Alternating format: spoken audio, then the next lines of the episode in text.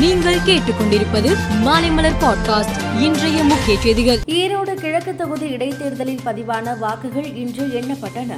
ஒவ்வொரு சுற்றிலும் காங்கிரஸ் வேட்பாளர் இவி கே எஸ் இளங்கோவன் அதிக வாக்குகள் வித்தியாசத்தில் முன்னிலையில் இருந்தார். வாக்கு எண்ணிக்கை முடிவில் இளங்கோவன் அமோக வெற்றி பெற்றார். இந்த வெற்றியை காங்கிரஸ் திமுக மற்றும் கூட்டணி கட்சியினர் உற்சாகமாக கொண்டாடுகின்றனர். ஈரோடு கிழக்கு தொகுதியில் கூட்டணி வேட்பாளர் இளங்கோவன் வெற்றியை நெருங்கிய நிலையில் முதலமைச்சர் மு ஸ்டாலின் செய்தியாளர்களை சந்தித்தார்.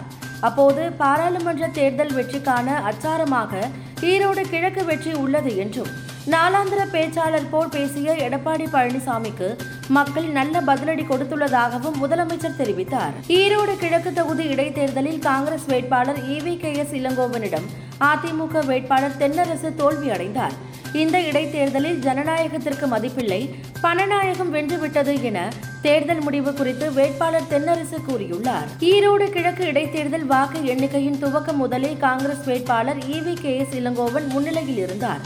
அதிக வாக்குகள் வித்தியாசத்தில் முன்னிலை பெற்றதால் அதிமுக வேட்பாளர் டெபாசிட்டை தக்க வைப்பாரா என்ற சந்தேகம் எழுந்தது. ஆனால் பத்தாவது சுற்று முடிவில் அதிமுக வேட்பாளர் டெபாசிட்டை தக்க வைப்பதற்கான வாக்குகளை பெற்றார். E V K. எஸ். இளங்கோவன் எழுபத்து ஆறாயிரத்து எண்ணூற்று முப்பத்து நான்கு வாக்குகளும் அதிமுக வேட்பாளர் கே. எஸ். தென்னரசு இருபத்தி எட்டாயிரத்து அறுநூற்று முப்பத்தி ஏழு வாக்குகளும் பெற்றிருந்தனர்.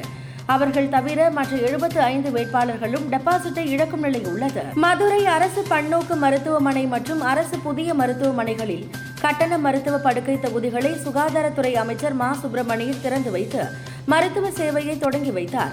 பின்னர் செய்தியாளர்களிடம் பேசிய அவர் சென்னை எழும்பூர் மற்றும் மதுரையில் உள்ள அரசு மருத்துவமனைகளில் இலவச கருத்தரிப்பு மையங்கள் அமைக்கப்படும் என்றார். திரிபுரா மேகாலயா மற்றும் நாகாலாந்து சட்டமன்ற தேர்தலில் பதிவான வாக்குகள் இன்று எண்ணப்படுகின்றன. திரிபுரா மற்றும் நாகாலாந்தில் பாஜக கூட்டணி பெரும்பான்மைக்கு தேவையான இடங்களை விட அதிக இடங்களில் முன்னிலையில் உள்ளது.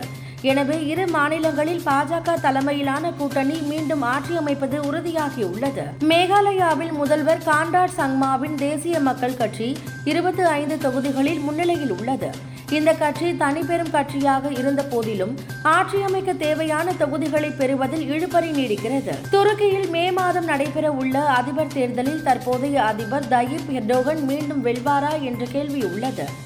ஏனென்றால் நிலநடுக்கத்தின் போது அவர் சரியான நடவடிக்கை எடுக்கவில்லை என்றும் பாதிக்கப்பட்ட பகுதிகளுக்கு அவர் செல்லவில்லை என்றும் பொதுமக்கள் மத்தியில் அதிருப்தி நிலவுகிறது. இந்தியா ஆஸ்திரேலியா அணிகள் இடையேயான மூன்றாவது டெஸ்ட் போட்டியின் போது ஜடேஜா புதிய சாதனை நிகழ்த்தினார். முதல் விக்கெட்டான டிரெவிஸ் செட் விக்கெட்டை எடுத்தபோது சர்வதேச போட்டியில் ஐநூறு விக்கெட்டை தொட்டார். இதன் மூலம் ஐநூறு விக்கெட் ஐந்தாயிரம் ரன்களை எடுத்த இரண்டாவது இந்திய வீரர் என்ற பெருமையை ஜடேஜா பெற்றார். மேலும் செய்திகளுக்கு மாலைமலர் பாட்காஸ்டை பாருங்கள்.